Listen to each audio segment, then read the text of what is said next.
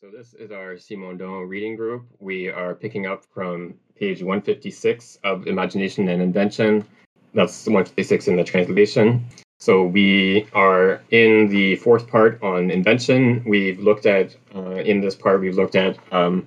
few different types of invention or sort of stages of invention. So we looked at detour behavior in animals, the capacity of an animal to, when it's trying to reach a goal, to sort of provisionally move away from the goal in order to reach that goal through this detour. And then we looked at tool use in animals. And of course, there's this sort of tradition that goes back to probably the Stoics of taking tool use as sort of characteristic of the human being, this homo faber tradition. But this, of course, turns out to be false. There are many animals that use tools in different ways. And so, of course, using a tool, or especially creating a tool, requires, again, a sort of detour. Not a detour necessarily in physical space, but a detour in sort of conceptual space. So instead of, if you have some sort of problem or some sort of goal you're trying to reach, instead of sort of directly going to try to approach that goal, you instead take this detour of building a tool or, selecting a tool out of the environment, preparing it in some way. And then after you've prepared the tool, then you sort of use it to reach the goal. So it again, it requires a certain amount of understanding of the situation of you have to understand what are the properties of the objects in your environment and how you could modify those properties to make one piece of the environment into a tool that would be useful, that would help you achieve your goal. So you have to have a pretty sophisticated understanding of the different properties of your environment and how you can modify those properties, and then what the future state would be if you were to modify those objects in that way. And then we looked at this bit, invention concerning signs and symbols. So this is where we still are, the second section of this part. And so here, Simondon is talking about the relationship between technical invention and science. And so one of the key ideas here is the idea of abstraction. So when you build a tool, you're sort of... Or a machine or whatever it is, you're sort of operating on a concrete object. You're taking some sort of object and modifying its properties in some way. But then if you want to, for example, explain to someone else or teach someone else how to make that tool, you have to abstract from the concrete specifics of this particular tool. You have to explain like what the technique is or what the operations are that you have to perform on any object of this kind to produce a tool of this kind. And so this need for communicability is part of what is part of the sort of prerequisites for abstract conceptual knowledge of a situation. So there are many animals that are capable of selecting a stick or a stone or whatever that has the right properties to perform a certain action, but I don't think there's any evidence that any other animals besides humans communicate the properties of objects and how to manipulate them. There's definitely social learning in other animals, but it's mostly through imitation is what it looks like. So you one monkey will observe another monkey manipulating a rock in a certain way to break a nut, for example, and then we'll try to imitate it, and eventually we'll learn how to perform that action in a sort of efficient and reliable manner. But there's no, the monkey doesn't sort of explain to the other monkey, this is how you break open a nut. Whereas with humans, of course, we have craft knowledge that you learn as an apprentice. You sort of you work as a blacksmith or whatever, or a carpenter. You just sort of watch the master. You sort of try to imitate it, and so this is a similar type of learning as in the case of the monkey or a bird or whatever. And this knowledge you might not be able to communicate. You just have a sort of feel for when the metal is too hot or when the wood is being sawed in the right manner or whatever. But then there's also learning that is more sort of formal in the sense that you can write it down in a book. You can have like an encyclopedia that explains like how to build a certain machine or how to design, how to like what properties a tool has to have to be useful in this respect. So you can write it down, you can teach it in the classroom, you can explain it verbally. So this is a sort of conceptual knowledge that is transmissible in a way that the craft knowledge is not. And this is sort of like the first step towards something like a science, because science, of course, is a kind of knowledge that has to be communicable.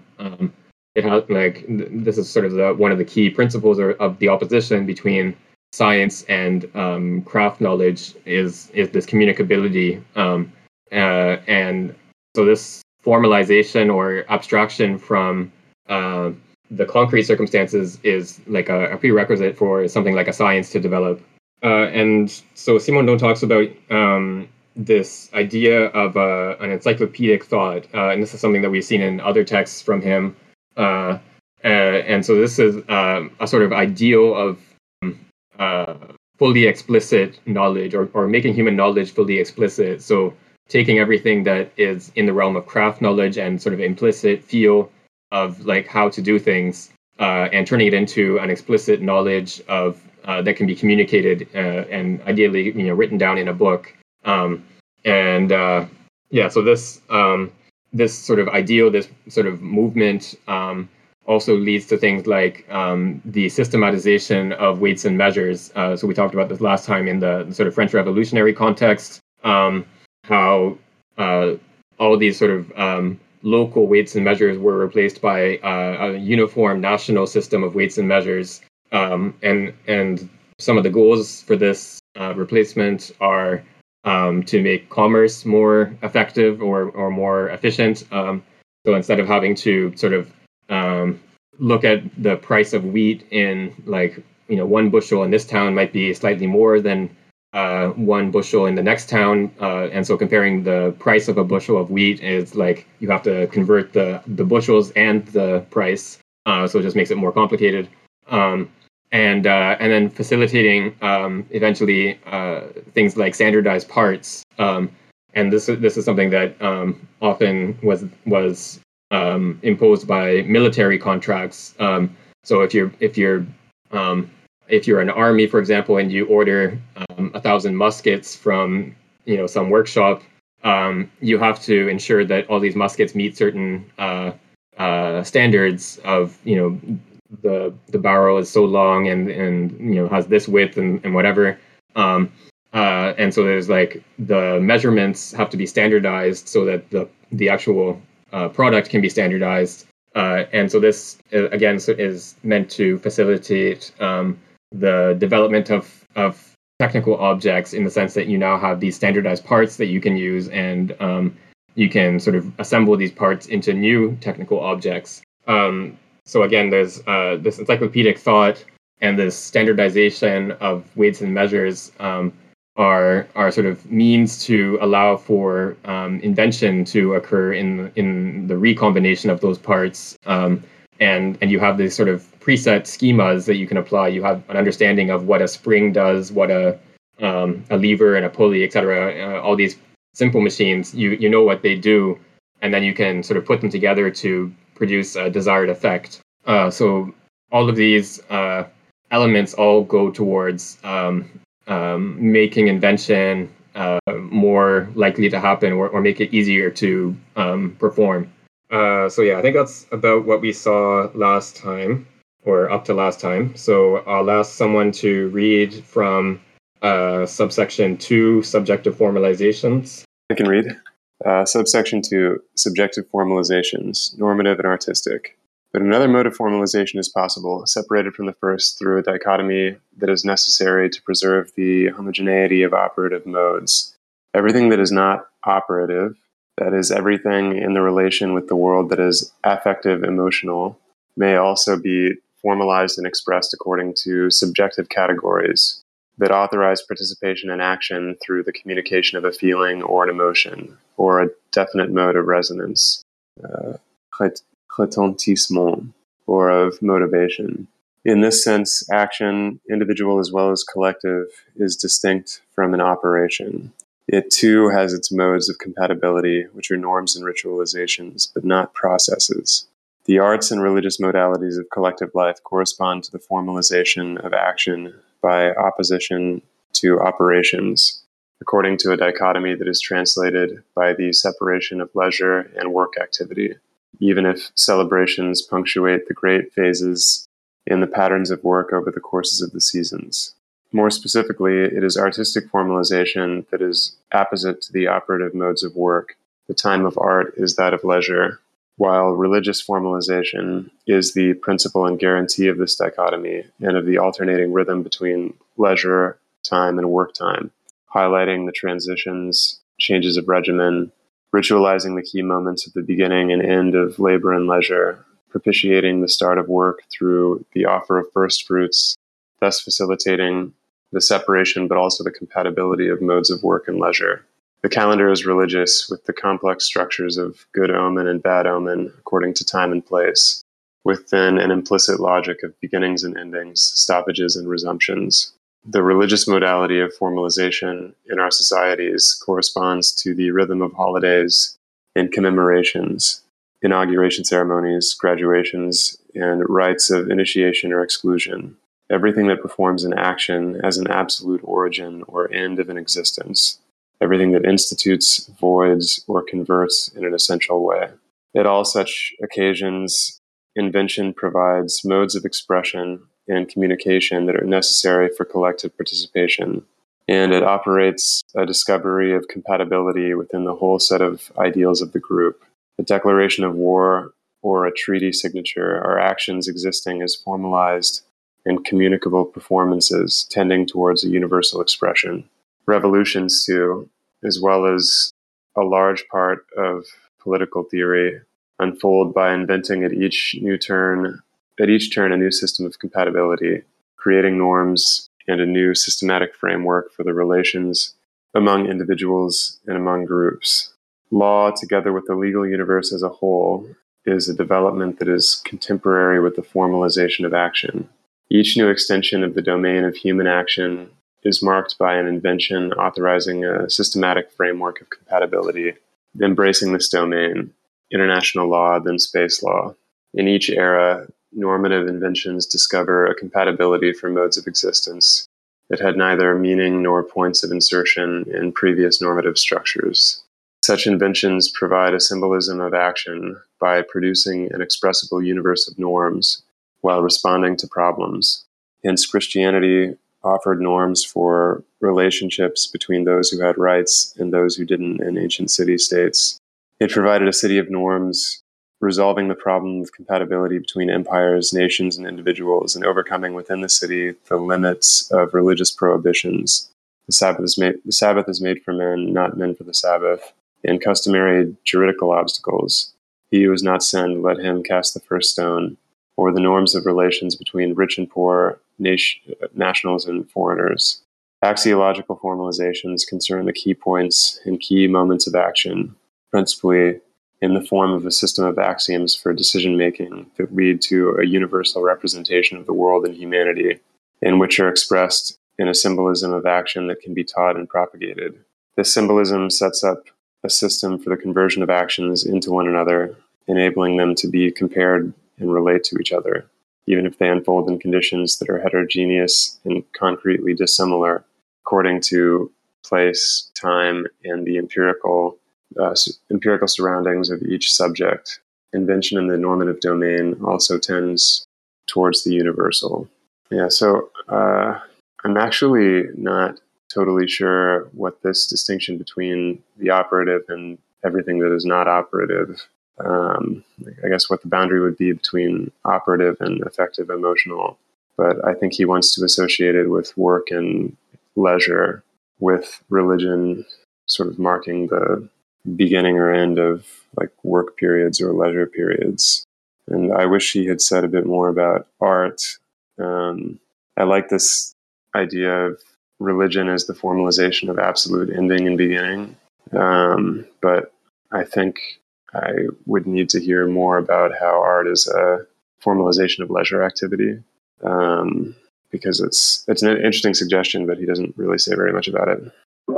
Yeah, this bit is a little bit compressed. I think this distinction between the operative on the one hand and the affective emotional on the other hand has to do with whether you're sort of directly transforming something or so in the case of operative activity, you would be a sort of prototype of this would be like taking a piece of clay and imposing a form on it. So you're actually transforming something outside of yourself and you're producing a product which is separate from yourself. Whereas affective emotional activity, you're not producing something distinct from yourself. You're transforming yourself, or you're undergoing a transformation. And I think that's roughly what he's sort of distinguishing here. And so here we're talking about a formalization of affective emotional activity, and so religious sort of ceremonies would be sort of a key example of this, in the sense that you have. You have ceremonies like baptism, marriage, funerals. These are sort of common to many different religious traditions. That sort of mark moments of transition or transformation of some kind, where you pass from one stage to another, or you sort of move from existing in the world to not existing. So these sort of formalizations like religious ceremonies or legal obligations. So there's like the sort of ceremony of signing a contract. You have to sort of formalize the actual agreement is something that happens before the contract is signed, but then the sort of ceremony of actually signing the contract is what makes it sort of pass from like an agreement to a legally binding contract, and so you are undergoing a transformation or bringing about a transformation in yourself by signing a contract, and so these are examples of this kind of formalization.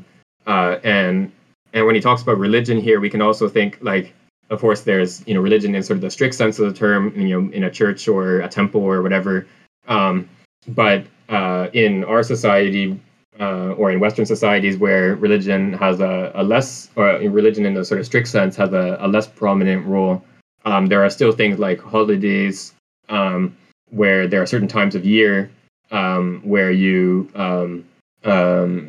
sort of separate, or like these moments in the year are sort of set aside for marking a transition, whether it's like a change of seasons or the new year that happens. You have a celebration to mark a transition to a start of a new year. And then we have, of course, ceremonies like graduation ceremonies, where you're passing from a student existence to, a post-school existence, usually a workforce existence. Any type of like ceremonial marking of a moment of transition or transformation, I think, would count as religious in this sense for Simondon, like a broader sense of religion, where like even a school graduation ceremony would be a kind of religious action. So this is a sort of formalization of this affective emotional transition, and it's important also that these formalizations are collective ones. So like every person undergoing a transition from a student state to an employment state will have a different set of emotions, a different sort of emotional response to this situation. But this sort of shared ritual or this shared ceremony allows you to sort of put those emotional responses into a kind of framework and make sense of them and sort of not sort of go through it on your own, but instead you go through it with a group of peers, and you have I don't know, parents and professors and whoever are present at this ceremony, and so you're sort of undergoing the transition in a sort of comprehensible way, as opposed to this very obscure individual transition. So this collective nature allows you to sort of make sense of these transitions in a way that would be much more difficult if you had to go through each transition individually. A little bit later, he talks about amplification and formalization, but reading back through this, it's helpful. I guess I see it as kind of another one of the missing examples from Individuation Volume 1, where he just didn't give very many examples in psychic and collective individuation. But the way that I'm reading this is that these formalizations, sort of like the more highly formalized, the more sort of structured the something like the command becomes, or the explanation.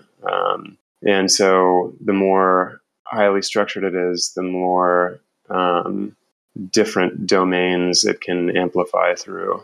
And it's, the more, so it like plays the role of the seed crystal in structuring these different, even social and religious domains. Yeah, I think we can connect this with his notion of this intensity of information or attention of information that he wants to introduce in to sort of complement the notion of the quantity of information transmitted in a message. A sort of a religious ceremony, for example, might not the actual sort of information conveyed in the message is minimal, in the sense that everyone or most of the people attending this ceremony already knows what the leader of the ceremony is going to say. Like if you go to a graduation ceremony, the speech that the speaker gives generally doesn't have a lot of surprises. It's sort of like standard, inspiring messages that everyone's heard before. Or again, like a religious ceremony in a strict sense is even more formalized. You have particular phrases or chants or whatever that you have to repeat, and even postures of the way you're supposed to hold your body can be explicitly set out as part of the ceremony.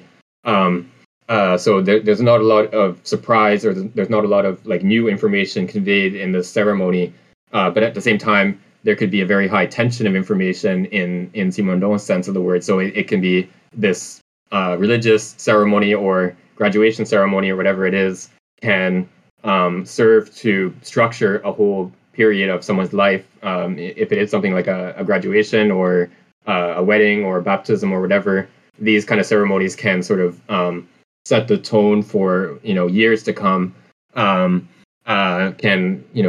Your life may be sort of transformed by this ceremony marks a sort of transformation of your whole life, and so this the ceremony can have a structuring power or structuring influence over a whole period of your life. This sort of high tension of information, this formalization, this very this sort of stock set of phrases and gestures and so on, can have a very high tension of information, even if the quantity of information transmitted is very low. Okay, I can read the next bit. As for artistic invention, to the extent that it performs a formalization of leisure, it also produces a complete and universalizable representation, participating in the specific logic of each genre and each form of art. Successive inventions of symbolic forms recruit by enlarging the effects and modes of appearances of reality, which initially were not recognized as citizens within the artistic domain. Formalization proceeds in the direction of extension and the discovery of compatibility among originally heterogeneous data. If we consider only the still recent instance of cinema, we can see that this art, initially considered as a formalization of the vision of motion, successively integrated sound, then color, by discovering the modes of compatibility of their simultaneous use. With every new incorporation, purists reacted on behalf of the homogeneity of each art by proclaiming the destruction of true cinema. But this art has developed. It is currently discovering the logic of its compatibility with a new world of broadcasting and production that is television, and with the techniques authorizing this narrow compatibility, the recording of images on magnetic tape.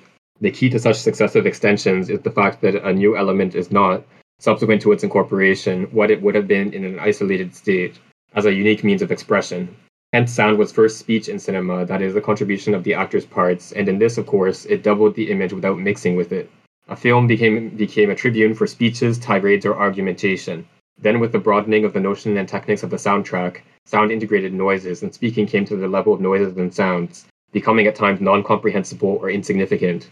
In this new form, speech became compatible with the entire sonic content and with the image, whether it was emphasized or accessory. Color, too, will be entirely compatible with the other compositional aspects when, within one work, and in alternation with these other aspects, it can be either conspicuous or barely perceptible, rather than being merely the opportunity to pick colorful subject matters. What is truly the invention of an epoch in the domain of artistic symbolism is a mode of compatibility between previously isolated forms. In the 17th century, it was architecture that played this role of permanent and universal panegyric of the arts, because it placed the integration of sculpture, painting, fine woodwork, and the art of gardening and fountain craft within organized synthetic wholes such as palaces or mansions. Renaissance Italy had paved the way in this area. Prior to the Renaissance, religious architecture had constituted the milieu and universal symbolic system integrating sculpture, painting, music, and singing. At the end of the 18th century, and especially during the 19th century, it was literature that offered an open domain to particular modalities, attempting to make things visible and audible, absorbing within its specific means the plastic arts, painting, drawing, illustrations, and engraving, making the book into the milieu of the compatibility of the arts, thanks to the development of the printed text. Cinema and then television took up the baton from the book and the newspaper as vehicle of the arts. It would be a mistake to treat them as separate arts comparable to music, sculpture, or theater. They form rather symbolic systems of compatibility resting on a technical invention in progress, as printing was at one time, annexing itself to large-run lithography and engraving. Every step in technical invention serving as platforms enables a broadening of the compatibility between particular arts, to the extent that cinema and television are like architecture in the 17th century or the book in the 19th century. A house of arts rather than an art seeking to stay within itself under the pressure of a professional group, inhibiting the opening of a permanent invention. Formalizations are always accompanied by domination. In the normative domain, it was at times religious thought, at others political theory, and at yet others a legal research offering to quote-unquote values, a compatible grouping by constructing a complete system in accordance with the dominant issue of the moment, which became like a vast house for all other problems. After the legal system of the French Revolution, a socio-economic system followed which incorporated in turn all the other aspects of normativity by situating them with respect to its categories. This process is comparable to what we see at play in the arts, where in each era there is a dominant art form functioning as a reference system for and containing the others. For this reason, the symbolic frameworks of action and of art are affected by historical relativity. Their synthetic capability is that of an organizing dominance rather than an absolute universality. Every system inserts itself in a chain of inventions. This bit is a bit difficult, I think. So maybe the first bit is relatively straightforward. So it's this idea that within art, we have these sort of master arts or arts as a house of arts. So architecture in the 17th century was a way of coordinating all these different artistic activities, painting, gardening, sculpture, etc. All these things were sort of incorporated into one, or the ideal was to incorporate all these things into one sort of harmonious whole that would be the palace or the mansion. And then we have in the 19th century literature as this sort of universal art that incorporates all these different elements of art, or these different domains of art that have to be coordinated and turned into this harmonious whole in the book. And then cinema and television for the 20th century are these sort of forms of coordination of various arts. And so Simondon points out that in the development of cinema, you have, of course, it starts with black and white and silent movies, and then it first incorporates sound and then later color as elements. And he suggests that the sort of first step of this incorporation is to sort of make the newly incorporated element the focus of the artwork, right? So like in early films with sound, you have dialogue becomes sort of the centerpiece of the film, and so it's the film is centered around like speeches and dialogue and the spoken word in general. And then he suggests that as the incorporation of sound into the film sort of progresses, that speech becomes one element among others in the sound, in the soundtrack of a film. So of course we have in contemporary films there's the actual dialogue, but there's also sound effects of various kinds, like Foley effects and things like that. And then there's music, and all of these elements are supposed to work together. And you know, it is not always the case that they sort of fit together properly. And I know a lot of people have complained about movies over the last 5, 10, 15 years having worse sound, especially for dialogue, than previously. That it's harder to understand what people are saying in movies than it was before. So maybe there's a sort of maybe this incorporation of dialogue into the soundtrack has gone too far in some respects. So that you can see this sort of movement of this new element is incorporated and becomes the centerpiece of the art form, and then it sort of slowly gets incorporated as just one element among others. So dialogue appears alongside music and sound effects as parts of the overall soundtrack of a film today. This point in the last paragraph about formalization and domination, I think, is interesting. So maybe in the next section, he talks about amplification and control.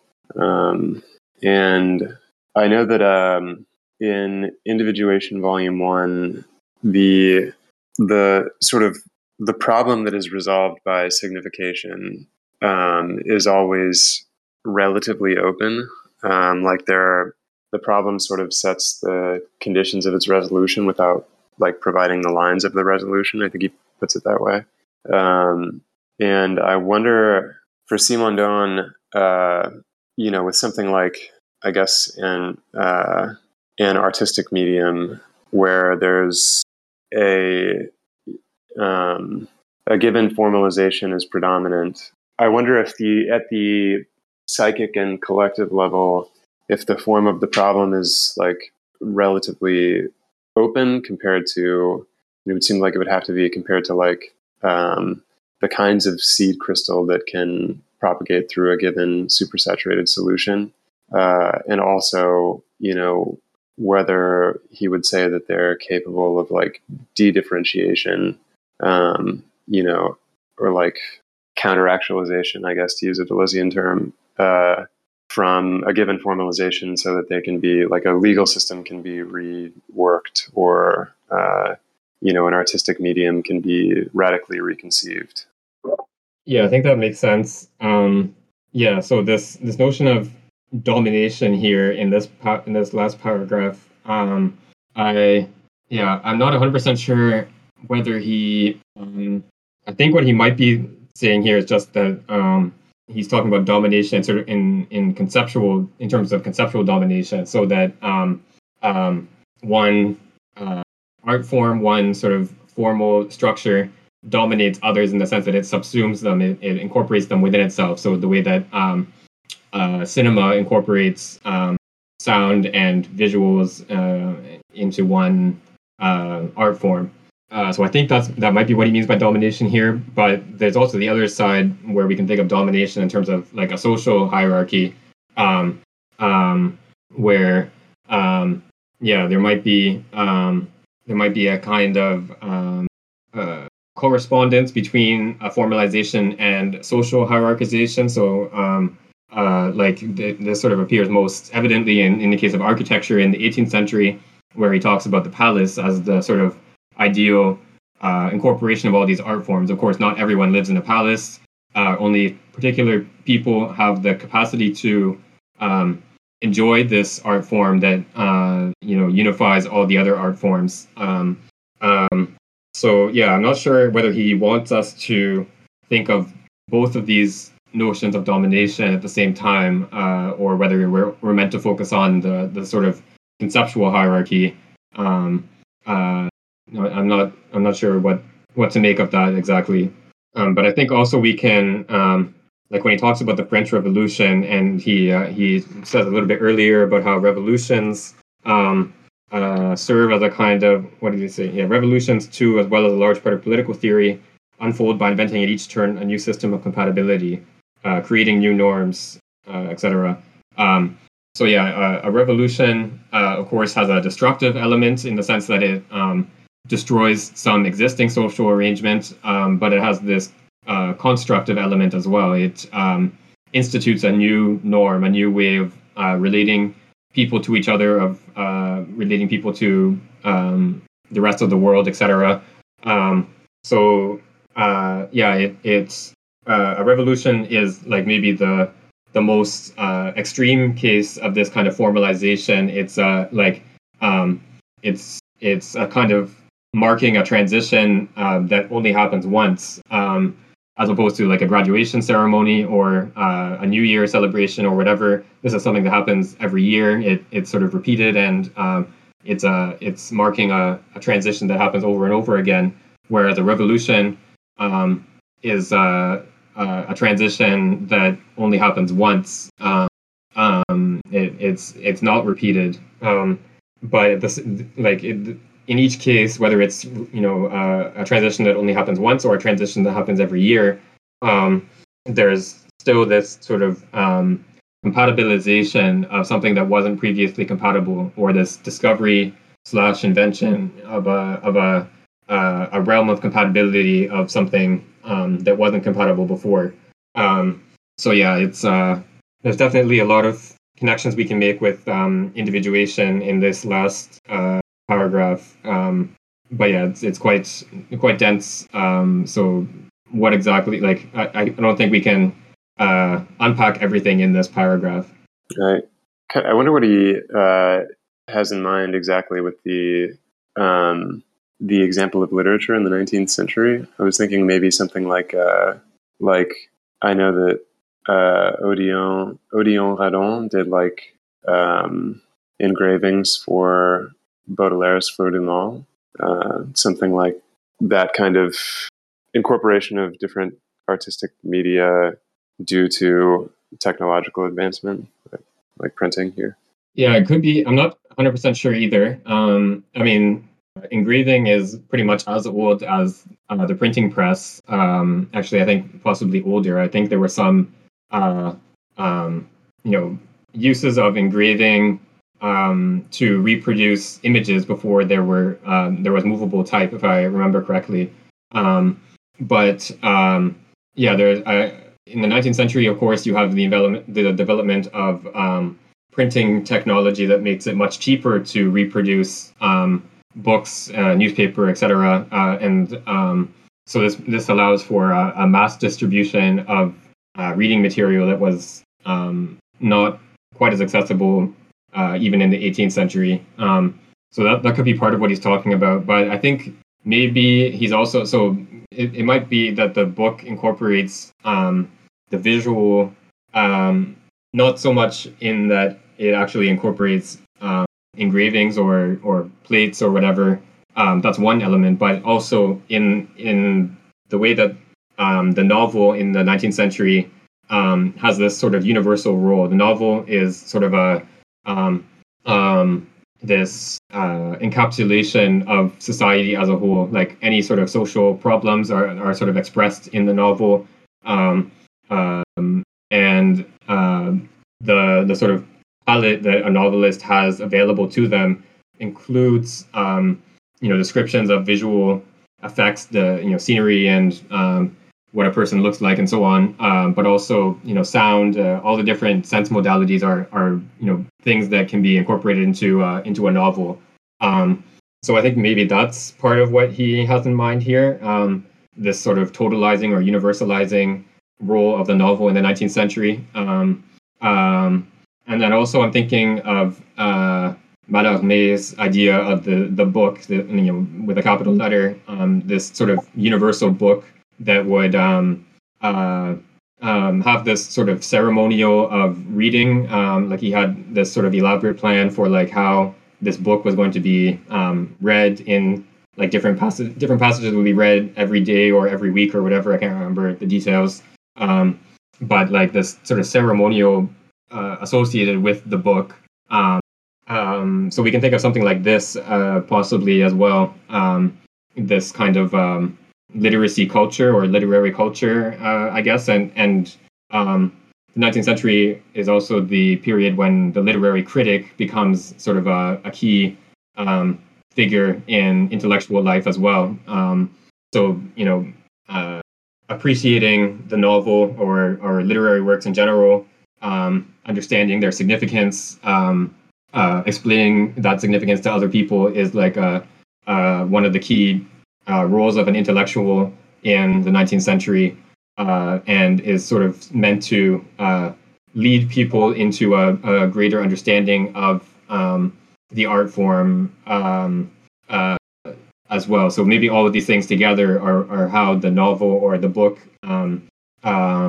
sort of incorporates other domains of art into itself. Okay, let's go on to the next subsection. I'm not sure which of you are willing and able to read today, but if I can get a volunteer to read the next page or so. I can read again. Subsection 3, processes of amplification in formalization.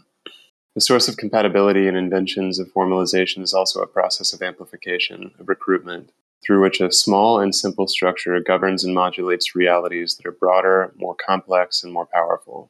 In metrological formalization, compatibility is realized by the discovery beyond complex realities such as volumes or densities of a simple structure forming the basis of a system, fundamental units, and of their mode of combination, for instance, the decimal system with its prefix deca, hecto, or kilo.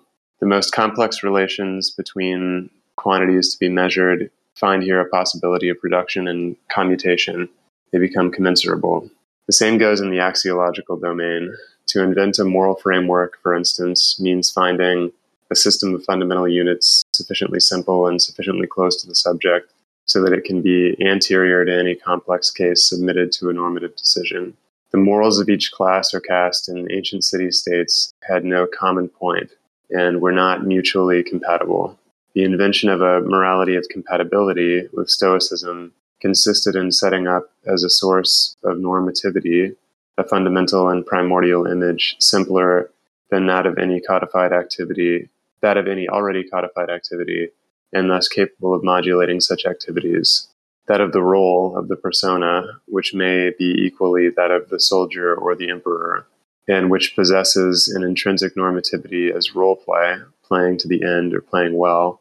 When the ancients discovered that slaves were humans rather than speaking goods or tools, they bestowed a normative structure on the master-slave relation by modulating it through the model of the simpler and more primordial relation of father to children, justice, protection, etc.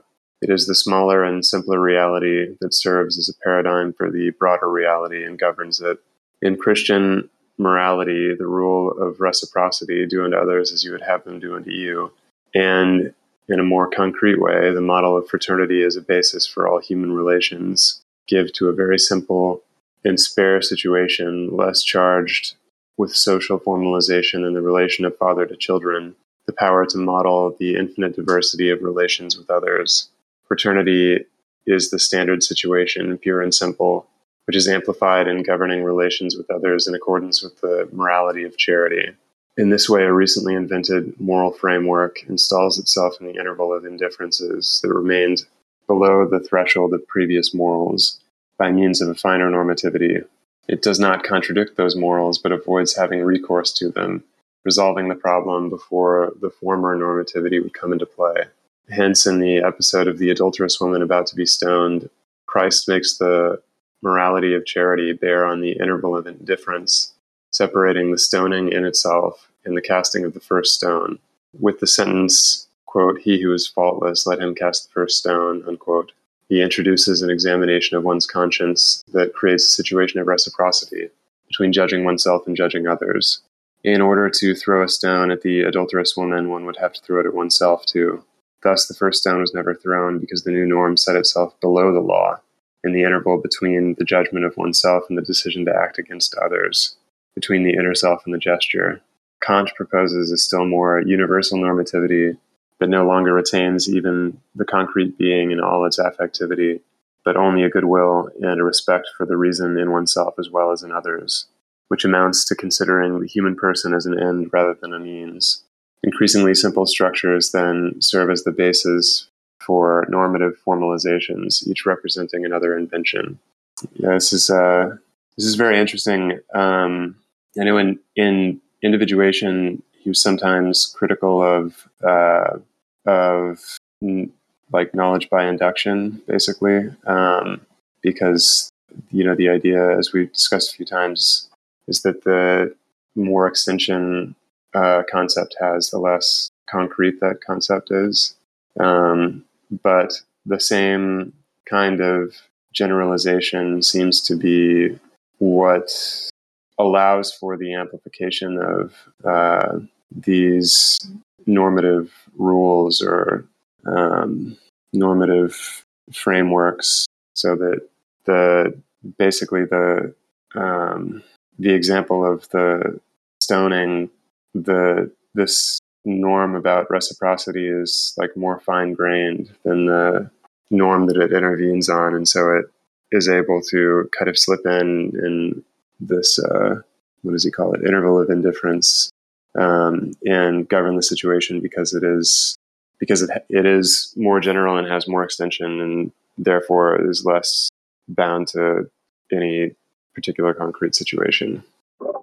Yeah, I think here we see maybe the connection between why does he use the same term formalization for the operative side, the technical knowledge that is formalized into this encyclopedic knowledge on the one hand, and then for this affective emotional side where you formalize affective emotional life in ceremony or ritual. Here we can see maybe why he might want to use the same term for both, because in formalization of normativity, in sort of taking a normative structure and making it into an explicit code of laws or norms or principles or whatever, you are allowing those principles to be applied to more situations in the same way that taking craft knowledge and turning it into something you can write down in a textbook allows it to be transferred to other situations and other applied to new objects in a way that wasn't possible with just purely craft knowledge. So this idea of it's probably an idealization, but there's this idea of, we were talking before we started recording, about Hegel's conception of substantial ethical life. This idea of, a society in which everyone has an assigned role and knows exactly what they have to do in accordance with that role, and just does what they're supposed to do as a person with this particular status. So this sort of idealized, fully determinate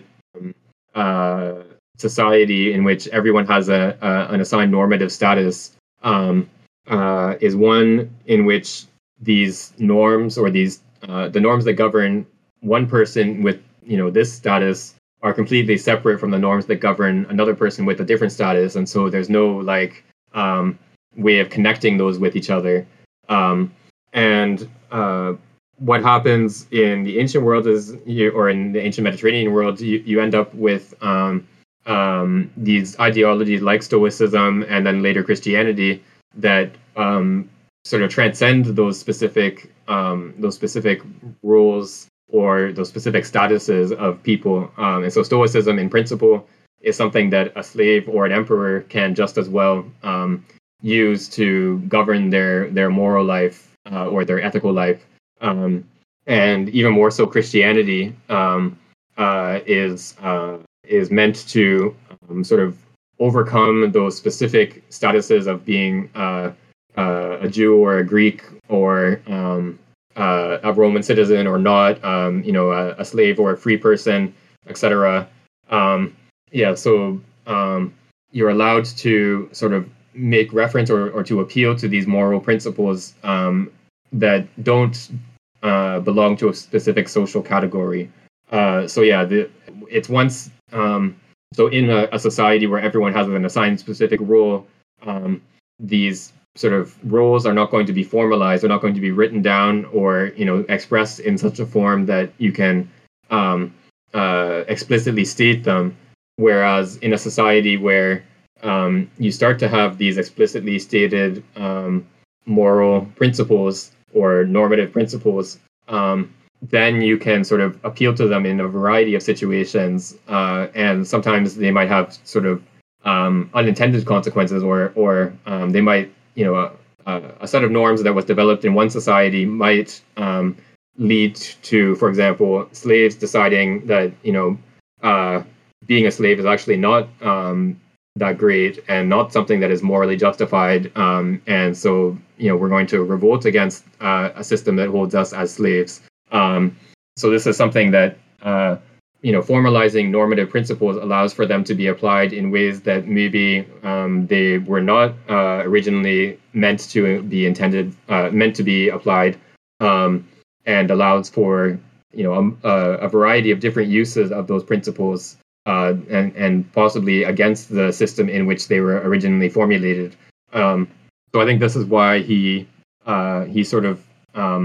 why he applies the same term of formalization to both the operative side and the affective emotional side, because in each case, this formalization process allows for this amplification, this sort of spread of what was applied in one situation to a variety of other situations that were not sort of envisioned when this formalization was first performed. And then it's an interesting question, I think. Like you pointed out, Simondon's criticism of inductive thinking, or this sort of hierarchy of genus and species schema of thought, where the genus is always thinner or poorer than the species that falls under it. So as you ascend the hierarchy of genera, you get a concept that has a wider extension but less and less content, until you reach like the concept of object or being or something like that, which is the most general concept.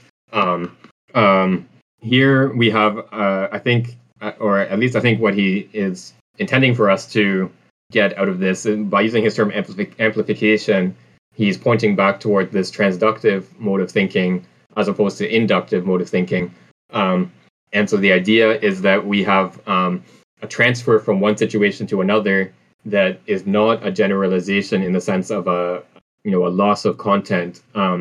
So in formalizing a normative system, we in principle we don't lose that content. We're abstracting from the specifics of one situation, but at the same time we're allowing for its application to another situation.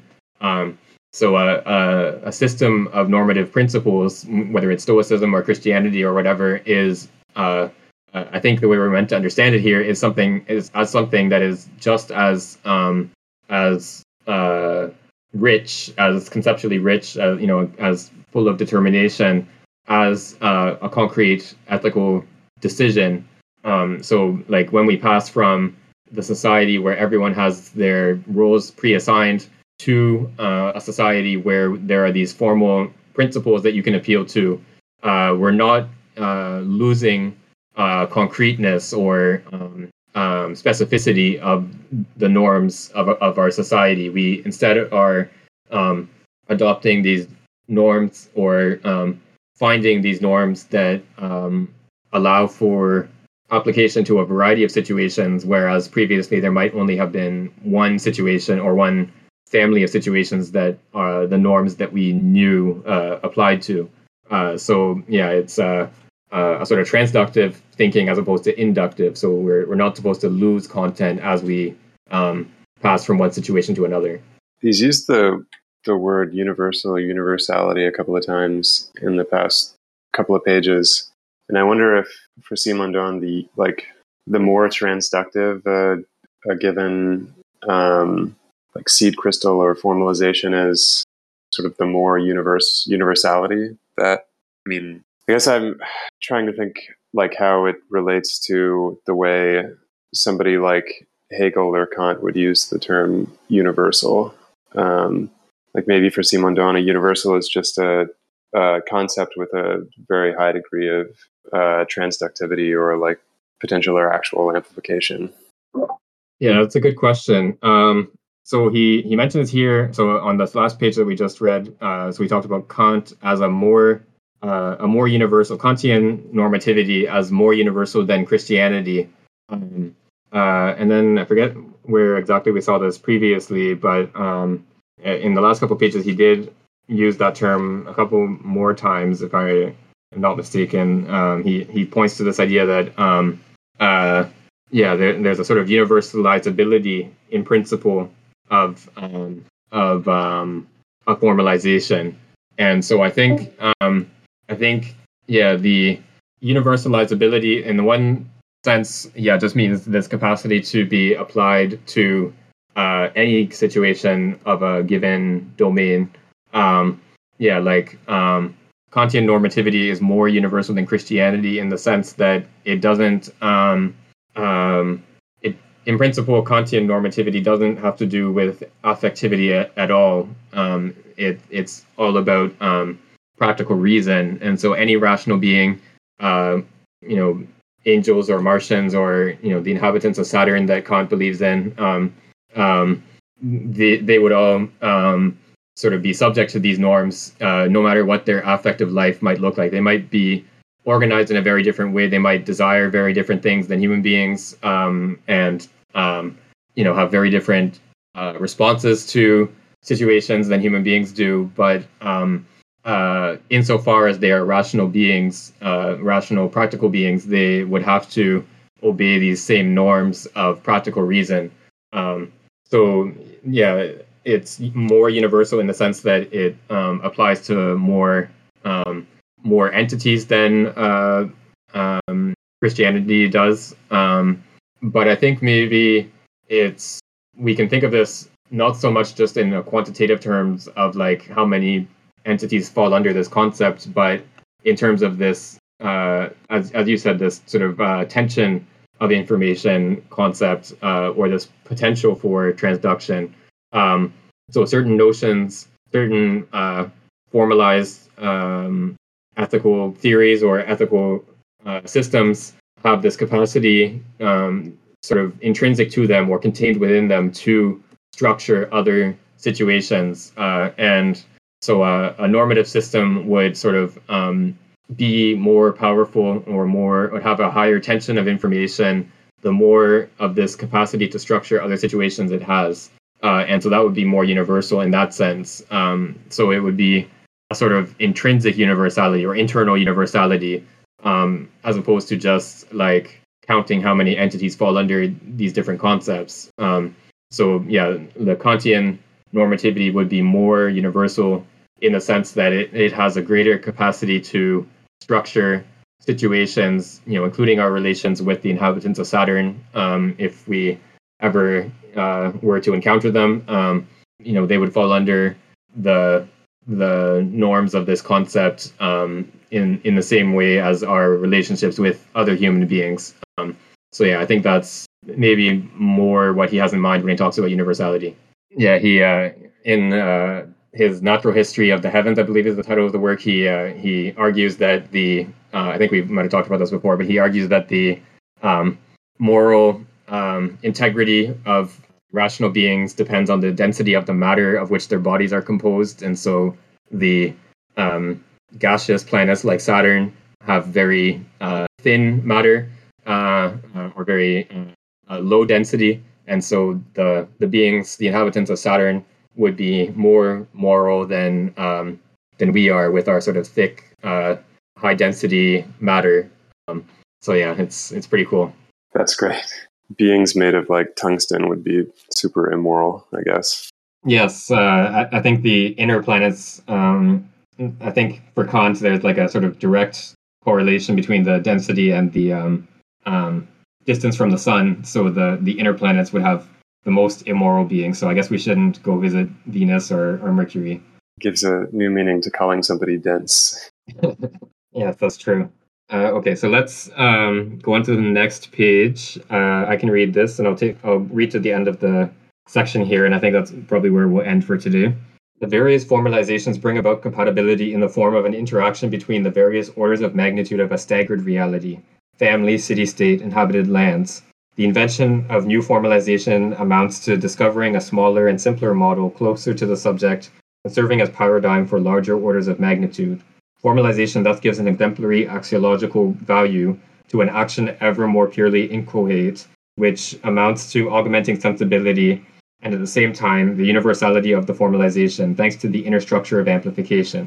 In this form, invention, whether practical or symbolic, formalization, is the result of an interaction between a present field of finality and an accumulated field of experience. The act of invention is not essentially distinct from the organized modes of growth characterizing organisms. In the course of growth, a structure recruits and distributes resources provided by the milieu for an amplifying result. The weak and minimal endogenous reality governs and distributes exogenous reality. For the organizing interaction to be performed, organized materials must be homogeneous and sensitive to the fields distributing them by modulating their flux. And while the data of perception retain a relative heterogeneity and adhere to objects, images resulting from experience and expressing it are endowed with a relative homogeneity and fluidity, making them mobile.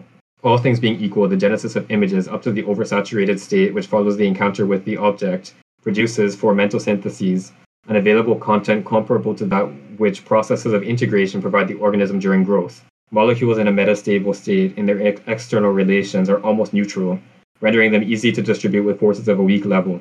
Yet internally they hold a high potential energy, which becomes available when they are distributed within the constituted organism. Organization is possible because it is performed during the latency state of reality subject to organization. The genesis of images, the progressive saturation across phases, provides a reserve of contents in a state of latency, almost neutral externally, yet internally and intrinsically rich in possibilities of transformation, such as the imago with its polyvalent character. Inside the complex imago, the condensed experience constitutes a system of potentiality comparable to the large molecules of organic chemistry. The imago that may be mobilized by a weak field brings with it a considerable reserve of accumulated experience. Such, too, are the results of exploration and free manipulation, or, quote, experiments just to see, unquote. Around each center provided by the perceptual and motor reference to the object, a polyvocal system of properties of things and the organism's modes of access is constructed that is externally closer to the neutral state than was the spontaneous motor initiative or the perceptual encounter. Organization occurs when simplicity rules a flux of complex realities, and this is possible because complex realities can provisionally be in a state of latency, enabling them to manifest as weakly polarized externally and to free their content once they have been put into place. So this is quite abstract. So yeah, this is, again, very closely tied with individuation, the book Individuation. So here he's describing invention as a kind of individuation, as a kind of genesis. And he's comparing it to growth of an organism. So when an organism grows, and again, the sort of simpler case is the case of the crystal growing in the solution, because in this case, you just have a repeating crystalline structure, a cubicle or whatever the shape of the crystal is. So the crystal just sort of reproduces this form over and over again in bigger and bigger parts of the solution. An organism, of course, is much more complicated than just a crystal. It has not just this one sort of repeating structure, but it has a sort of articulated structure in the sense that it has different organs, different types of tissue, and so on. that all have to be produced in the right proportions. And as an organism grows, those proportions change as well. So the growth of an organism is much more complicated than the growth of a crystal, but in principle, it's the same idea of taking in matter from the environment and structuring it in accordance with the structure of the existing, already structured entity, in this case, the organism.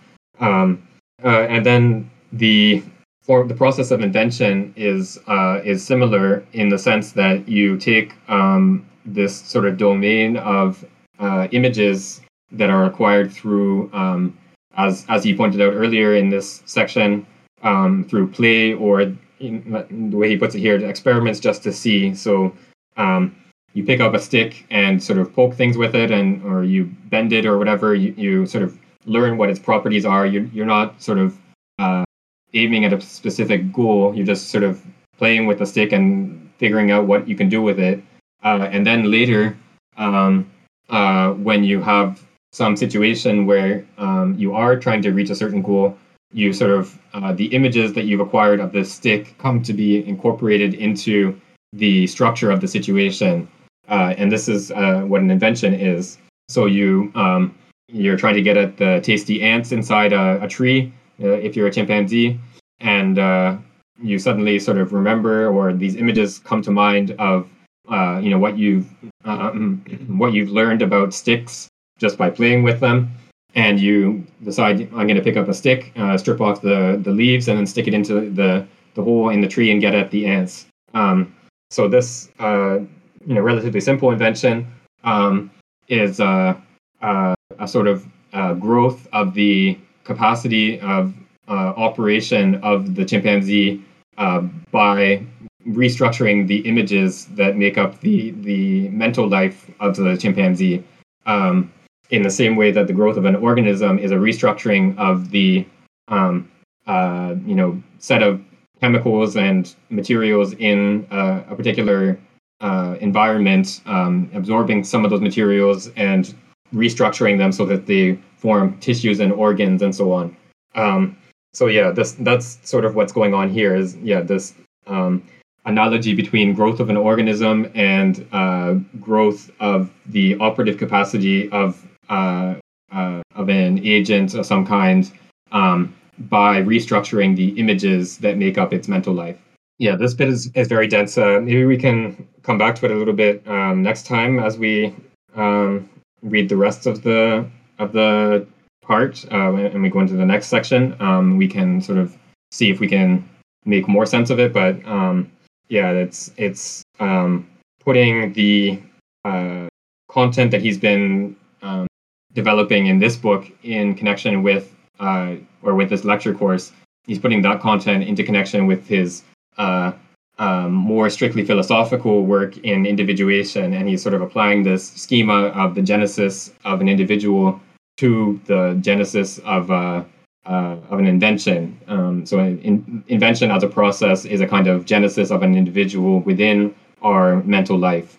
Yeah, I guess, what I can understand about these two paragraphs, it does seem very similar to that other dense paragraph a couple of sessions ago, where he talked about the high valency sort of future state image recruiting a lot of these lower valency, more like lower intensity learning images, and we talked about in relation to like the invention of the airplane, but also, as you already mentioned, these building these lower intensity images through like exploring an enclosure or learning a territory so that you can take detours and stuff like that. Yeah, so in that passage, he was talking about how there's a sort of balancing of this high intensity image, which is the goal you're trying to achieve, getting at the food or getting at the whatever the goal is, being able to fly in the case of the airplane. This high intensity image has to be balanced by a much greater number of low intensity images, like all the properties of the objects that you've encountered, the properties of the territory that you've explored, in the case of the airplane, all the scientific knowledge that goes into the development, scientific and technical knowledge that goes into an airplane. You know, you have to know what a internal combustion engine is. You have to know the properties of steel or metals of various kinds. All these different things have to be sort of present for you to be able to counterbalance the desired goal state with its high sort of polarization. So he's definitely pointing back to that passage here. But he's now connecting that idea back up with this schema from individuation of the genesis of an individual. So this high polarization is now being connected up with this notion from individuation of the high tension of information, or of this capacity to structure a field. So the image that has this high polarization also brings about the transformation of the whole system of images, or it's the connection between the high polarization image and the lower polarization images, brings about the transformation of the whole structure of the field of images, so that now the solution of the problem sort of stands out, or just sort of comes to mind immediately.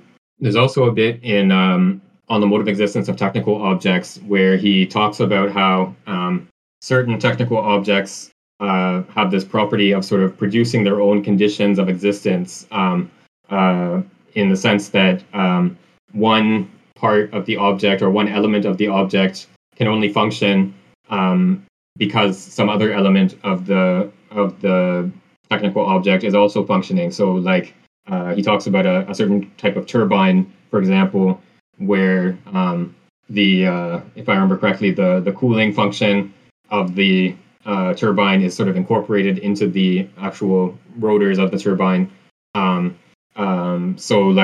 Without this cooling function, the turbine itself would not be operable, but the cooling function is something that is brought about by the operation of the turbine. And